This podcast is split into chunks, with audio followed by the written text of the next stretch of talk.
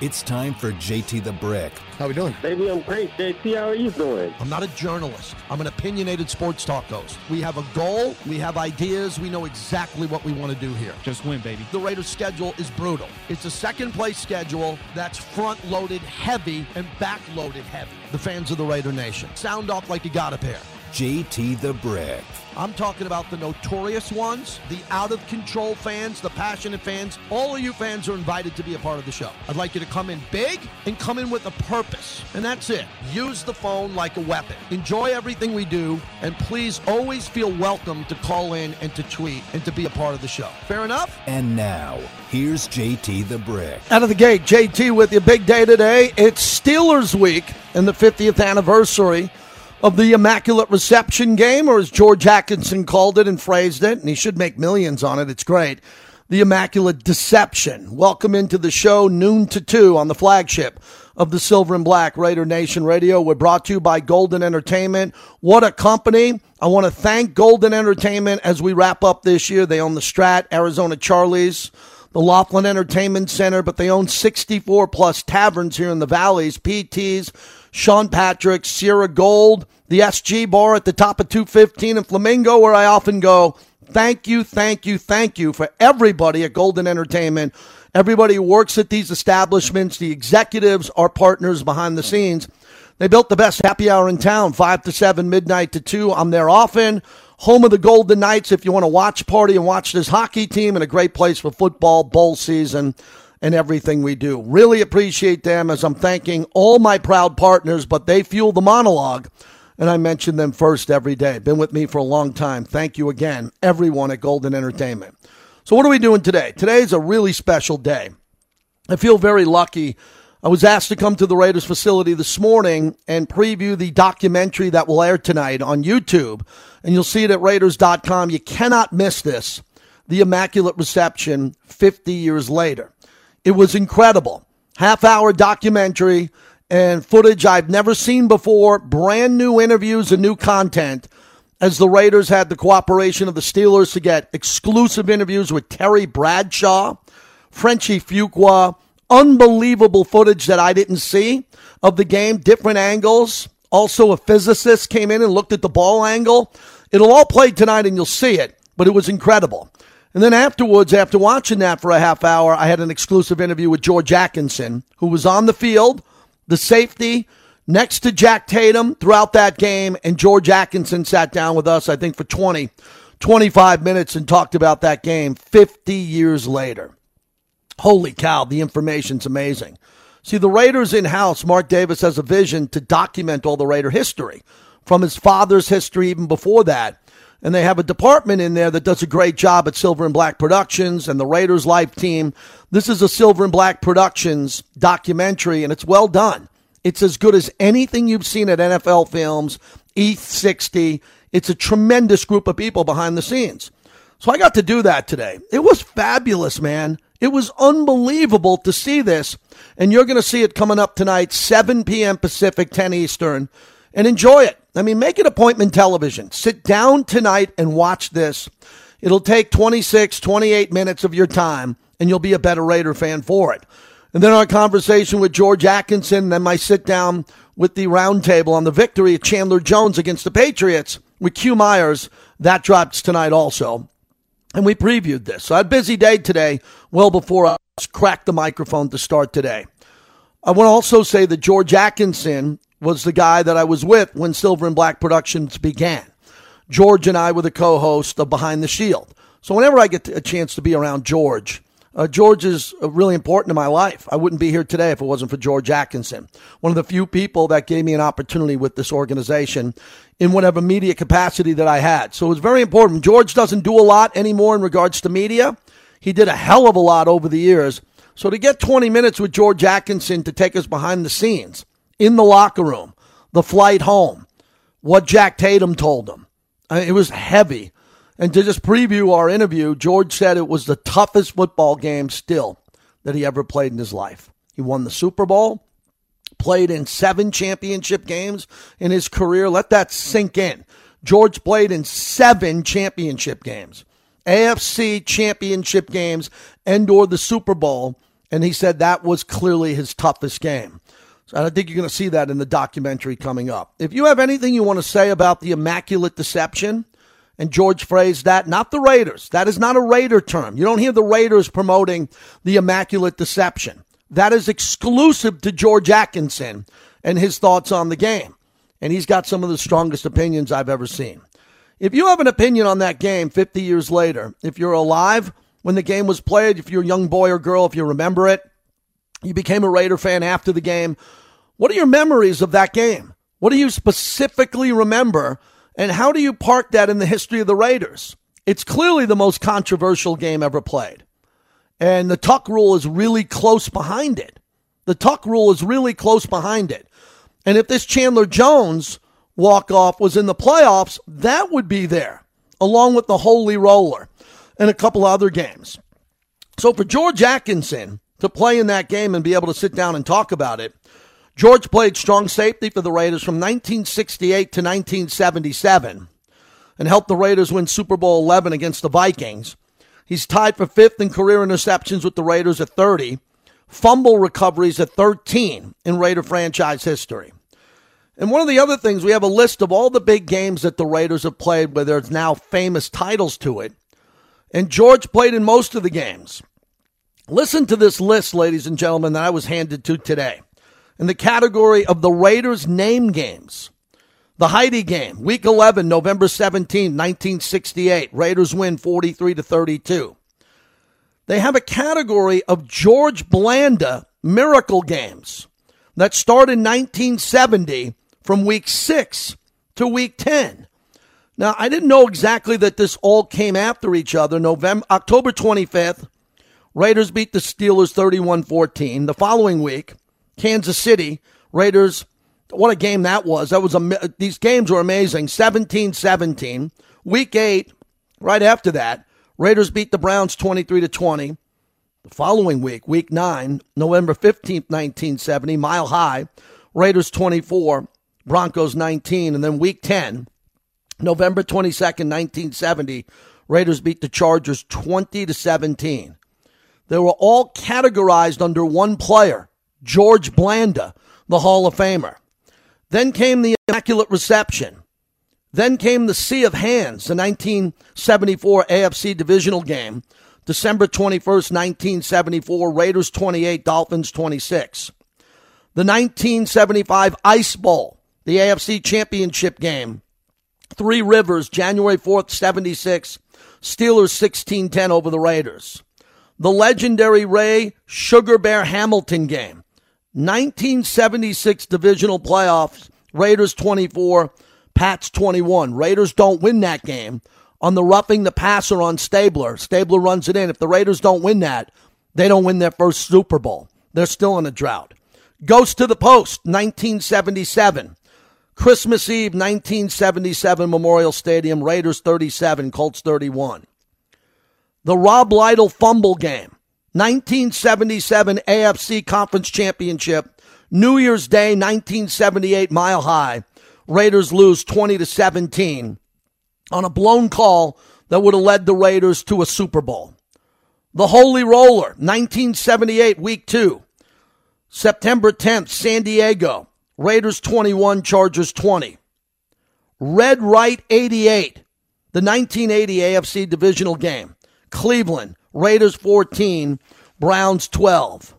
The Millennium Game, Week 17, January 2nd, 2000, Arrowhead, Raiders 41, Chiefs 38.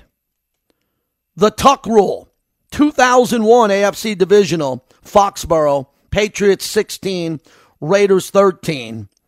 And the Divine Interception, Week 5, October 9th, 2011, in Houston, after the passing of Al Davis, Raiders 25, Texans 20. Those are all the name games in Raiders history. How about that?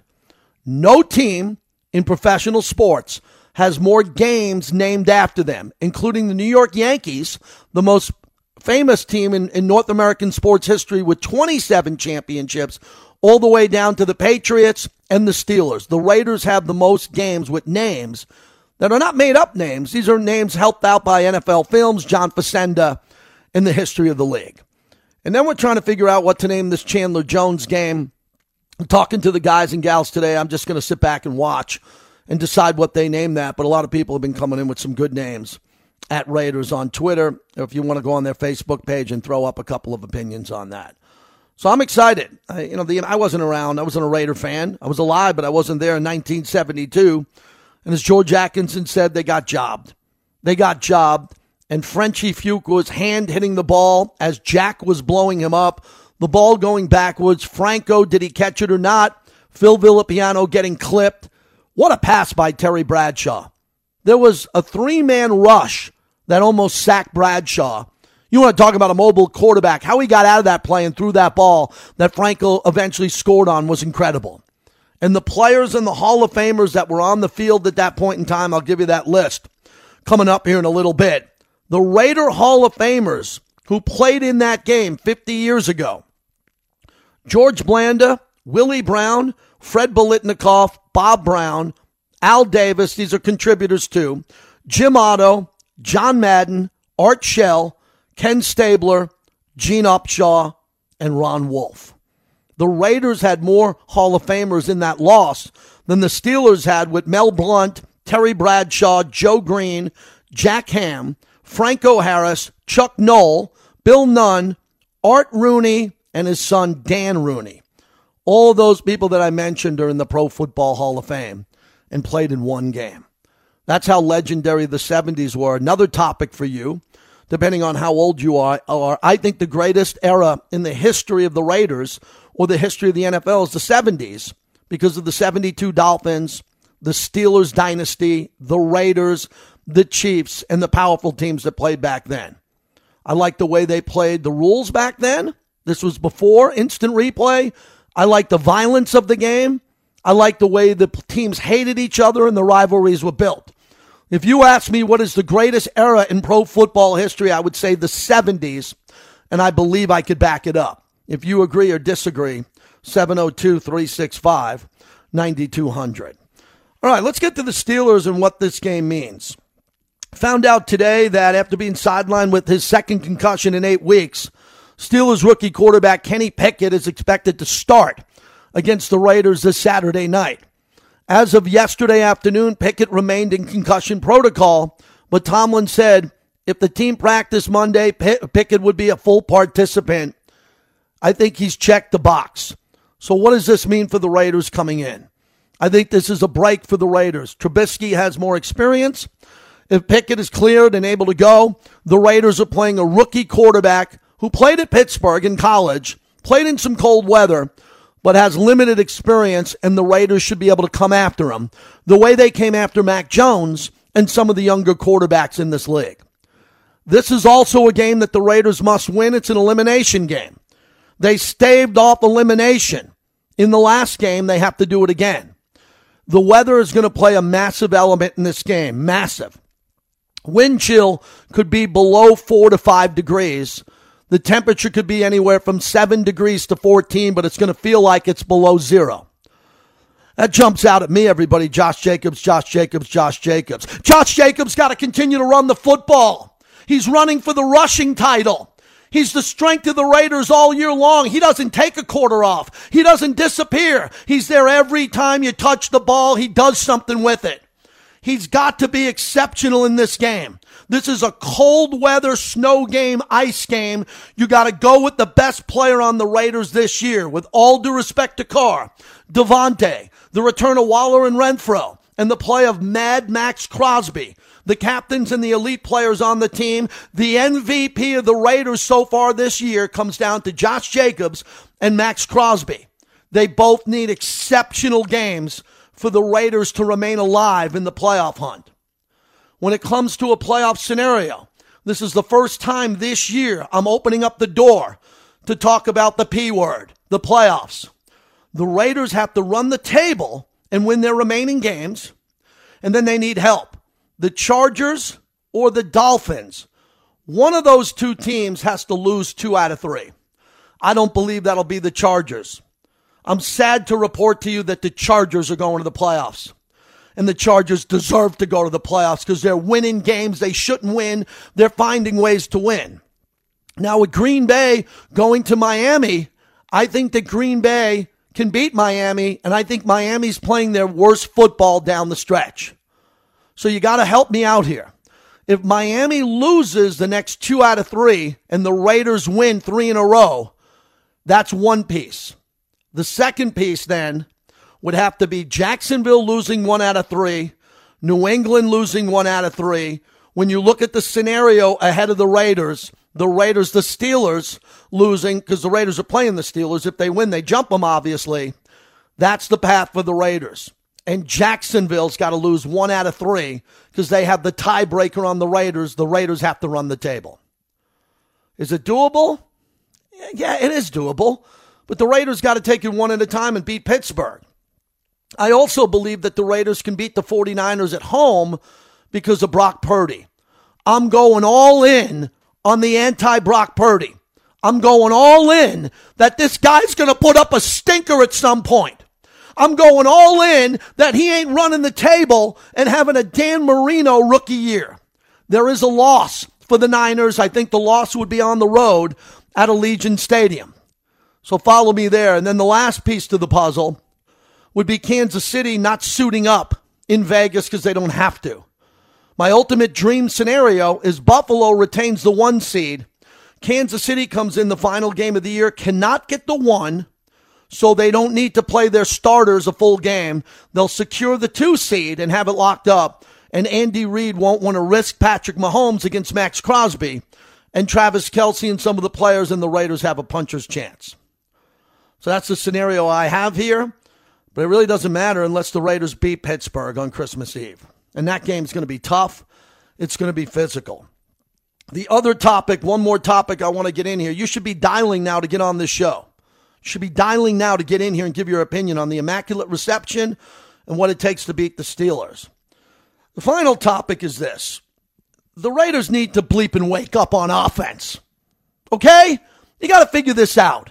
I know some fans and some trolls are like, well, why don't you tell the coach he stinks? So why don't you tell the coach he doesn't make adjustments? We don't do that. We ask the coach every question about the game, why they lost, why they won. And we do it with respect. We don't let in a random fan through the gates of Henderson with a pitchfork and scream at the coach on the flagship television show. We ask him every single question that's important about the game.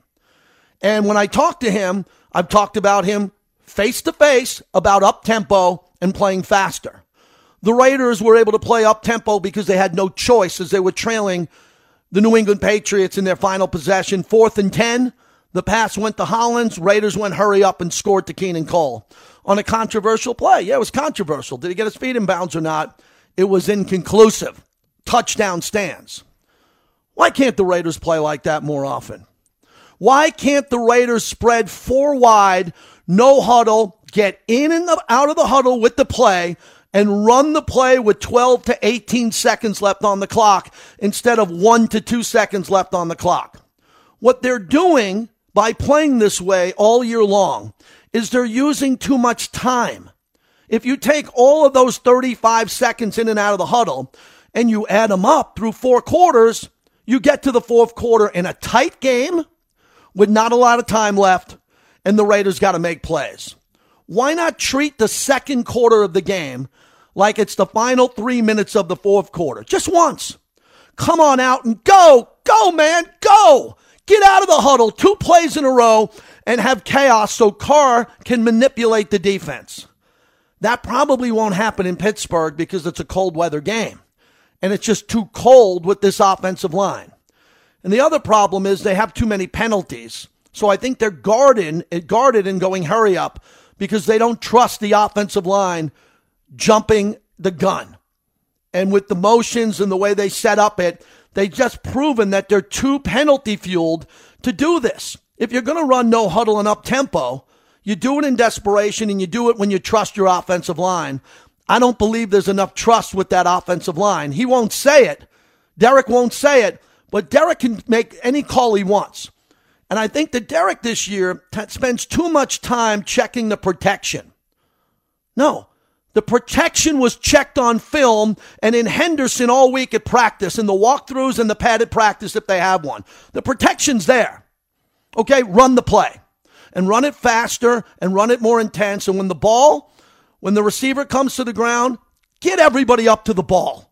Get everybody to the ball and run the next play. I think if they do that, they owe it to you, the Raider Nation, to do that in one game at the remainder of the season. I don't think it'll happen in Pittsburgh. I think it could happen against the Niners and Brock Purdy.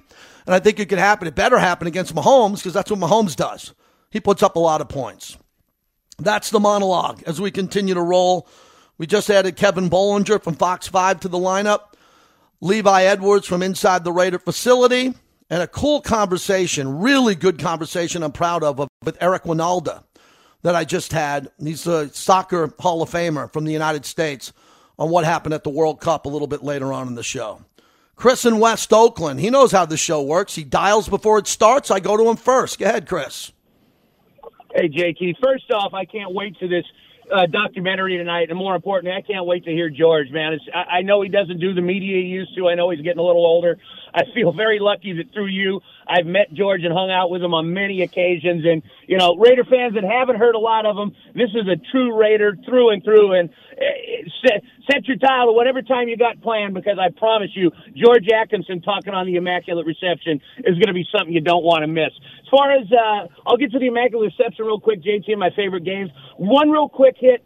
I take the opposite approach. Number one, play to get a lead. Don't go to your what you do best, you know, run the no huddle, go faster. Play to get a lead, not desperation. And, you know, it's funny, JT, the whole thing about trusting the line, the cleanest drive they had all day was the fourth quarter. There were no penalties, because sometimes I think when you're moving, you're taking the thinking out of it. You just get up to the line and play. There was no penalties. There was no false starts. There was not a single penalty on that final drive down the field. So maybe the opposite approach. Maybe if you have a little less trust in your line, you give them less to think about, not more. But let's talk about the topic of the day and why I called 2 days in a row. I was 6 years old, 1 week after my first ever Raider game in Oakland that my dad took me to. I will never forget it.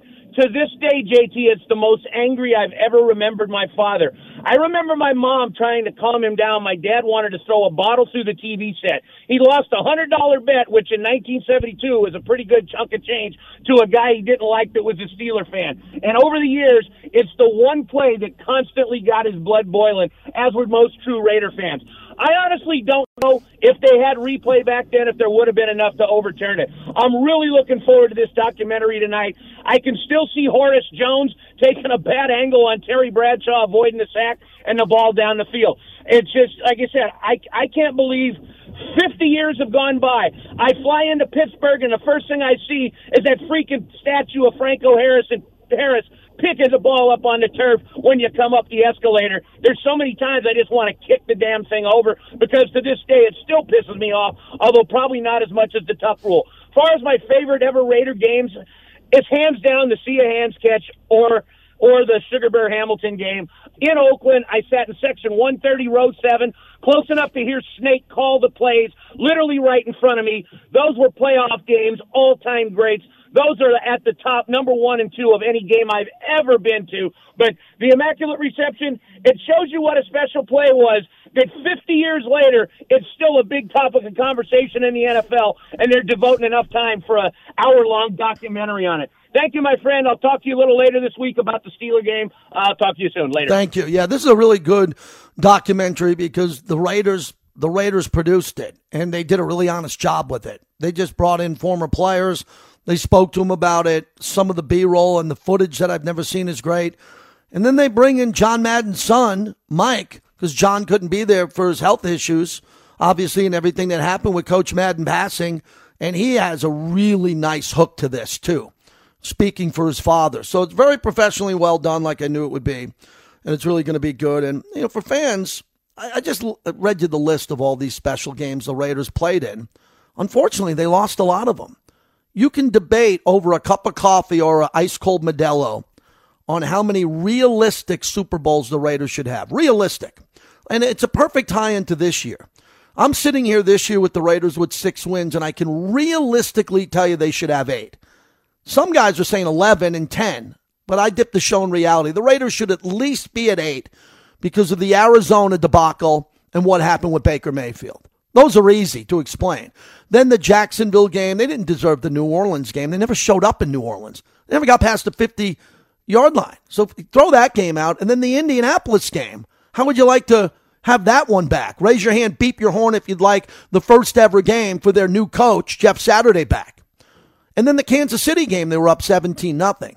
So one of the things I tried to do this year, just with the voice of reason, and I'm normally not the voice of reason, is just show a little bit more respect for the head coach, because he should have had 9 or 10 wins, and you wouldn't be saying a bleep about him if he did. Even if he had 8, you'd be upset about some halves and some where the adjustments and all that, which is fair for any coach. But realistically, there should have been more wins. And that comes down to the debate. Do you blame the players or do you blame the coach? Well, this year it feels like you're always blaming the coach, to the point where it's very frustrating for me because I got to sit down with him. You're always blaming him. And then when he does something good and wins and he has these immaculate speeches in the locker room, I don't have 9 phone lines lit up saying, hey, let's stop for a second and congratulate the head coach. That was a hell of a win. They played hard. They're not quitting. They're fighting to the wire. I get none of it. Silence, crickets. So just be fair. The Raiders should have 8 to 9 wins. They have 6. They have to run the table to get to 9 to have a above 500 season, and for some really good things to happen, maybe some miracles on the back end, which most likely won't happen. But we can talk about it this week, because what else am I going to do? Monday could have been a funeral on this show. Not going to be a funeral. I'm not on Christmas Day. So what happens after that's going to happen. But this week is a celebration of the Chandler Jones play and the greatness of the Raiders and what happened at Allegiant Stadium, along with a preview of the Pittsburgh Steelers and the 50th anniversary of the Immaculate Deception. All coming up here, 702-365-9200. We're brought to you by Remy Martin, Team Up for Excellence. Want to thank Remy Martin and the entire team there. They have a great team, proud partners of ours. I have the Botanist Gin, the Remy Martin, the Cointreau is amazing. All the great times I had with that team, and the fact that they're a partner here and help us out along the way, we can't thank them enough. Remy Martin, drive responsibly and team up for excellence. So, Levi Edwards will join us at the top of the hour. Kevin Bollinger will join us at 1:30. My conversation with Eric Winalda. And Ben Brown from Pro Football Focus is going to join us next and talk about some of these playoff scenarios and which teams are rising and the teams that are dropping. I'm always excited to be on the radio. It's a privilege to host one of the shows on the flagship of the Silver and Black.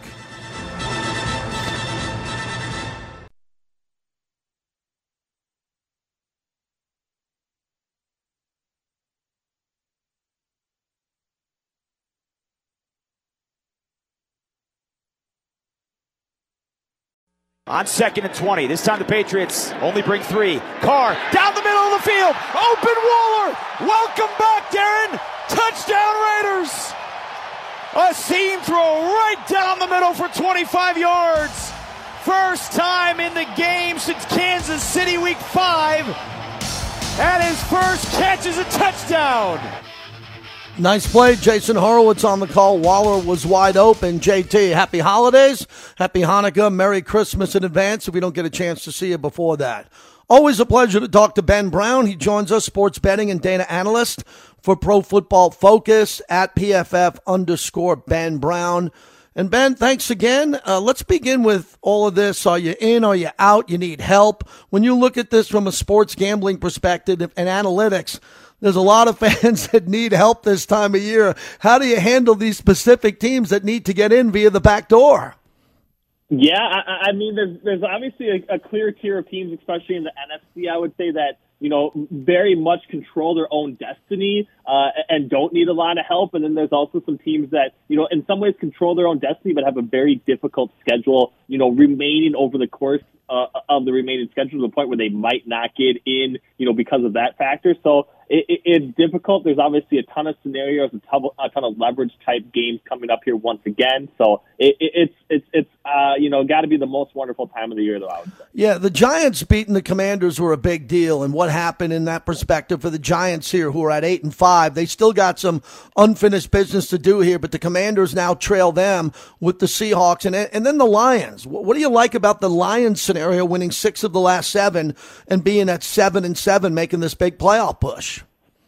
Yeah, so basically right now from PFF's perspective, we have, both the Washington Commanders and the Detroit Lions with the exact same percentage to get into the playoffs. The reason why, we kind of lean towards the Detroit Lions is, 29th most difficult strength of schedule remaining. They have a ton of winnable games toward the end of their schedule. They do have kind of that, week 18 game against the Green Bay Packers looming a little bit, but if the Packers slip up before then, they're not going to have a lot of incentive to play, I would say really good football at the end of the season. So I like Detroit's chances quite a bit here. We have them with 38% chance of getting in. I think given what they've shown offensively, especially, making some plays from a passing perspective with Amon-Ra St. Brown, they are definitely trending in the right direction. And I think, the hype is real. So out of all the teams, I would say kind of vying for these last couple of spots, I very much think Detroit is probably the correct bet if you're looking to get some sort of action down in the playoff market. Ben Brown is our guest, PFF. So with the Cowboys as the 4 seed, that's only because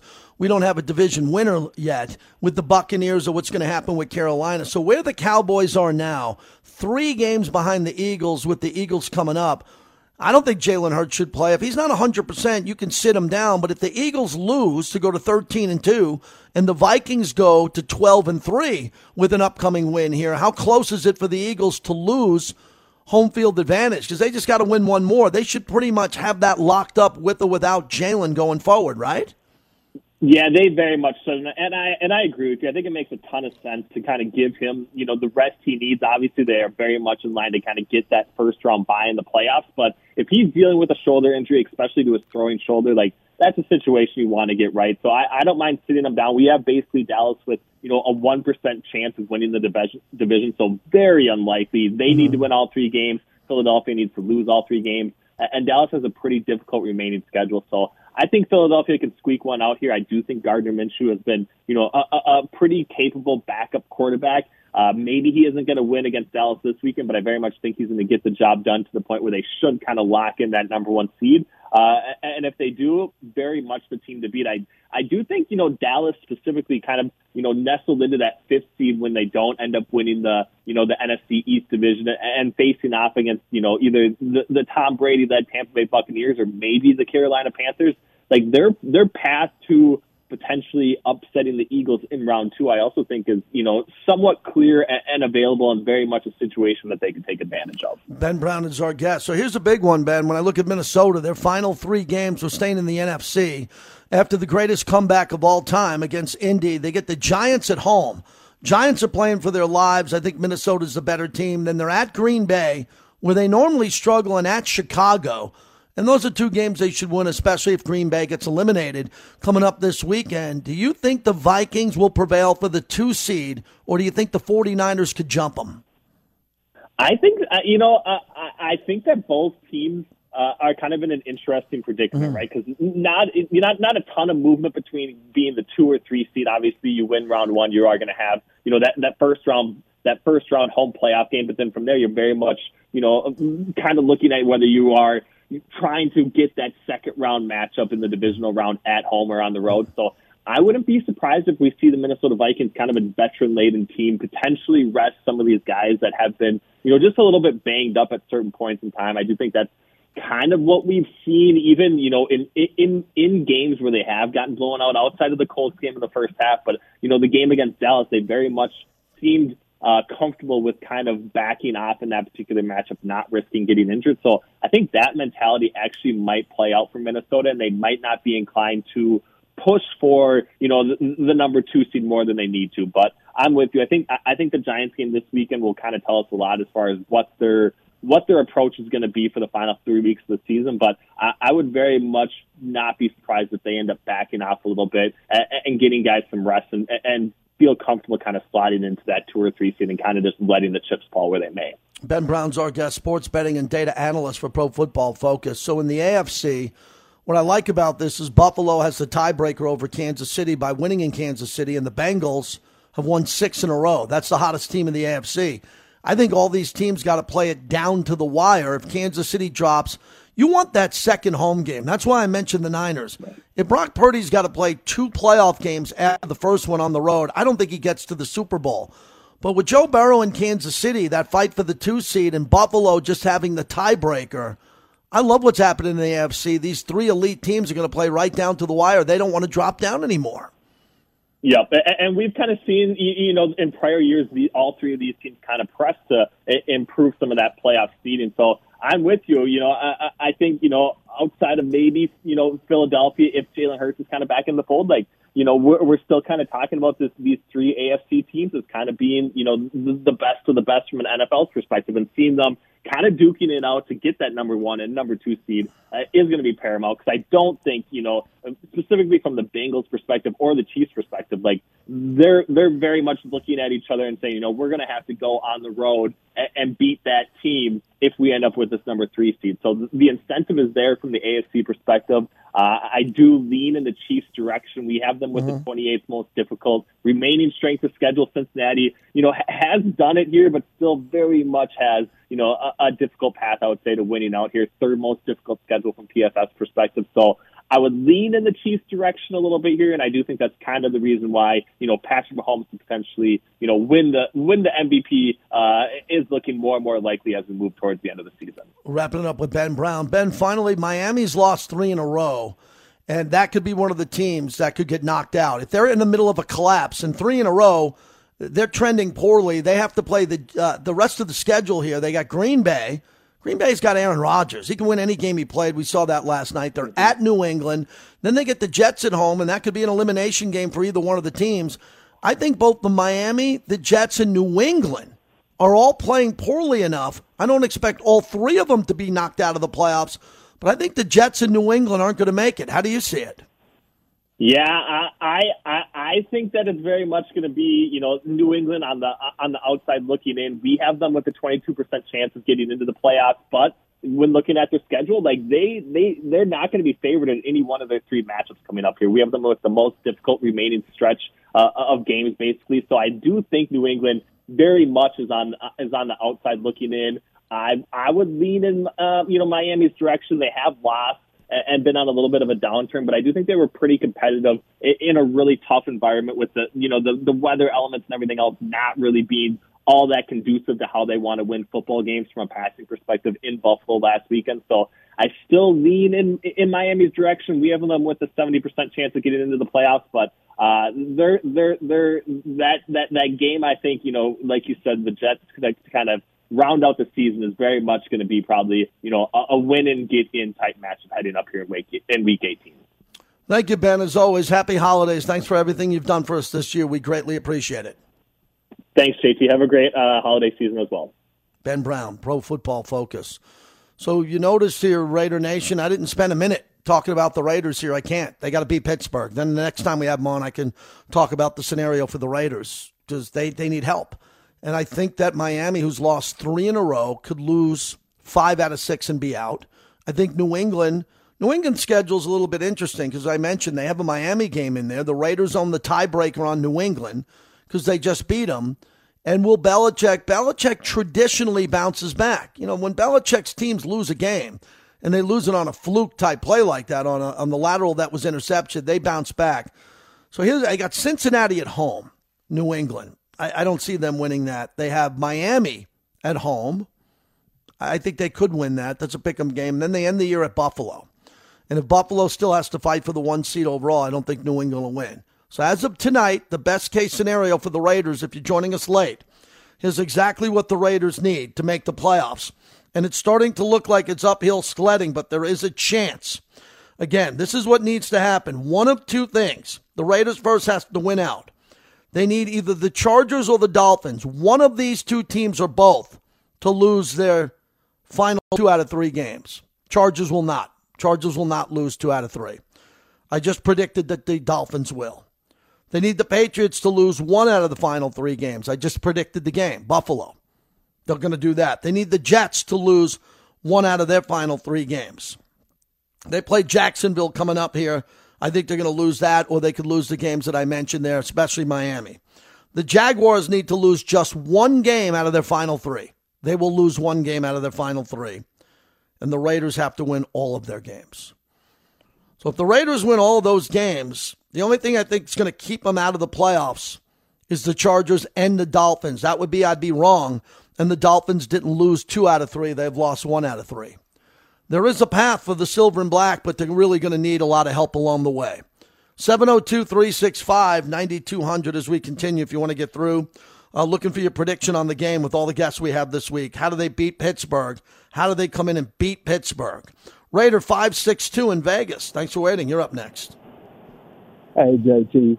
I think kind of what you said. I think they got to be dialed up when they go into Pittsburgh, and I think the way they're going to beat them is with Josh Jacobs, you know, and the run game. And we got to play, you know, smart football. Yeah, your phone's breaking up. Go ahead.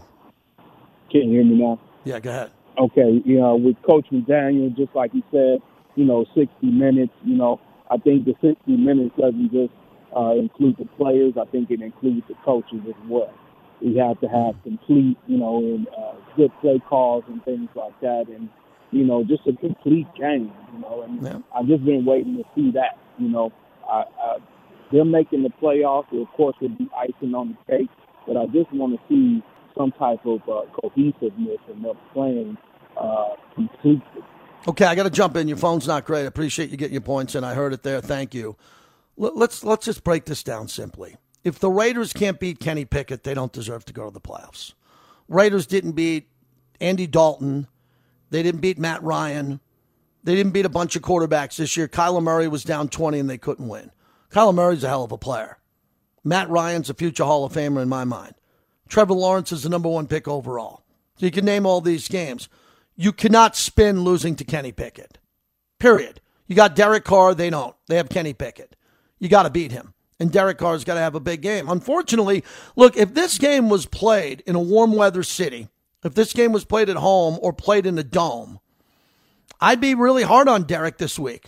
I would think that Derek did not play well in that last game. He threw a couple of big balls late, especially the first down to Hollins and the bomb touchdown to Cole. The touchdown to Waller was brilliant, but the Raiders couldn't move the ball in the third quarter. That means Derek didn't have a complete game. If Derek moves the ball and wins in the first, second, third, and fourth quarter, it'll be the first time this year.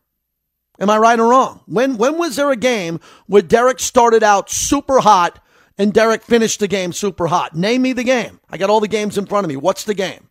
Kansas City was the best chance. They were on fire up 17-0, and they lost that game. And a lot of the blame doesn't go to Derek. It goes to the mix-and-match offensive line, Waller and Renfro being gone most of the year, the defense being soft over the middle of the field most of the year. This isn't all on Derek, but Derek's got to play better. Derek's got to play better, and I can't put anything on him this week in Pittsburgh because the conditions are going to be too tough. If it's -3 wind chill, I can't expect Derek Carr to go out and throw for 300 yards and 3 touchdowns. It'd be nice. Maybe he can do it. So I'm counting on Josh Jacobs to close out and win this game. Who do you think needs to be the key to the game this week? And please, add in the special teams or the defense. As we're thanking all of our partners, I'd like to thank Tommy White from the 872 Laborers. Tommy, thanks for everything. Big part of the show. They built the stadium on time, on budget, and safely. Now people walk into Allegiant Stadium, thanks to the 872 Laborers, and say, look at this palace in the desert. And that's not just football. It's college football. It's concerts. It's special events. Thanks to the local 872 for being our proud partner.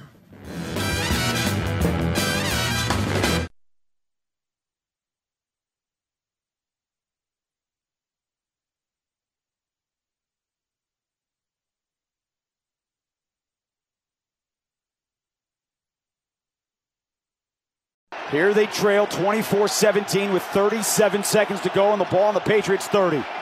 Snap to Carr, looking left, lobs towards the far end zone, over the shoulder. It's caught by Cole! Touchdown Raiders! Back pylon! Keelan Cole with the catch of his life!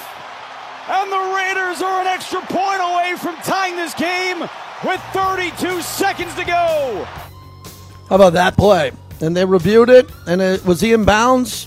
He might have been out of bounds by a millimeter or a centimeter, and that's not conclusive. Does everybody understand it wasn't conclusive? He wore a white cleat with black trim, and obviously underneath there was black on the sole. but the top of the boot was white. And when it went there, when did his foot enter the ground? Did it enter it in the end zone or up against the white line? They looked at it forever. It was inconclusive. So for those who are arguing about it, you can argue about it all day, but there wasn't enough evidence to overturn. Now, if they didn't call touchdown and then they looked at it, they would have kept it as a non-touchdown. But they called touchdown and they weren't able to overturn it because it was inconclusive. And that was a huge play, because if the Raiders did not win that game and they lost because Mac Jones and Bill Belichick came back as the Raiders were up 17-3, it would have been a brutal week this week. We wouldn't be talking about Chandler Jones. It would have never happened. Wouldn't have talked about anything else. It would have been, why did the Raiders blow another lead? Why can't they finish anybody off? That's what we're talking about now. We have some positive momentum to build on, and that momentum needs to be pushed into Pittsburgh. Now, the weather is going to be brutal, as in really cold. It might not snow or not. We don't know if it's going to snow right at the stadium or 3 miles away, but it's going to be frigid, and the Raiders are going to have to be mentally prepared to play. Pittsburgh doesn't play many games in the frigid cold, only in December. They'll have the advantage playing at home in that type of weather. But Josh Jacobs is going to have to run hard, and the offensive line is going to understand what they need to do. These are very important games. And fortunately, the Raiders' running game, without even a Pro Bowler, I don't think Colt Miller this year played at a Pro Bowl level. He played at a very good level, but not at the level of Shell and Upshaw. Raider offensive line is average at best. And look what Josh Jacobs has been able to do behind that line. If the offensive line plays their best game, the Raiders will win behind Josh Jacobs. Hour number 2 next.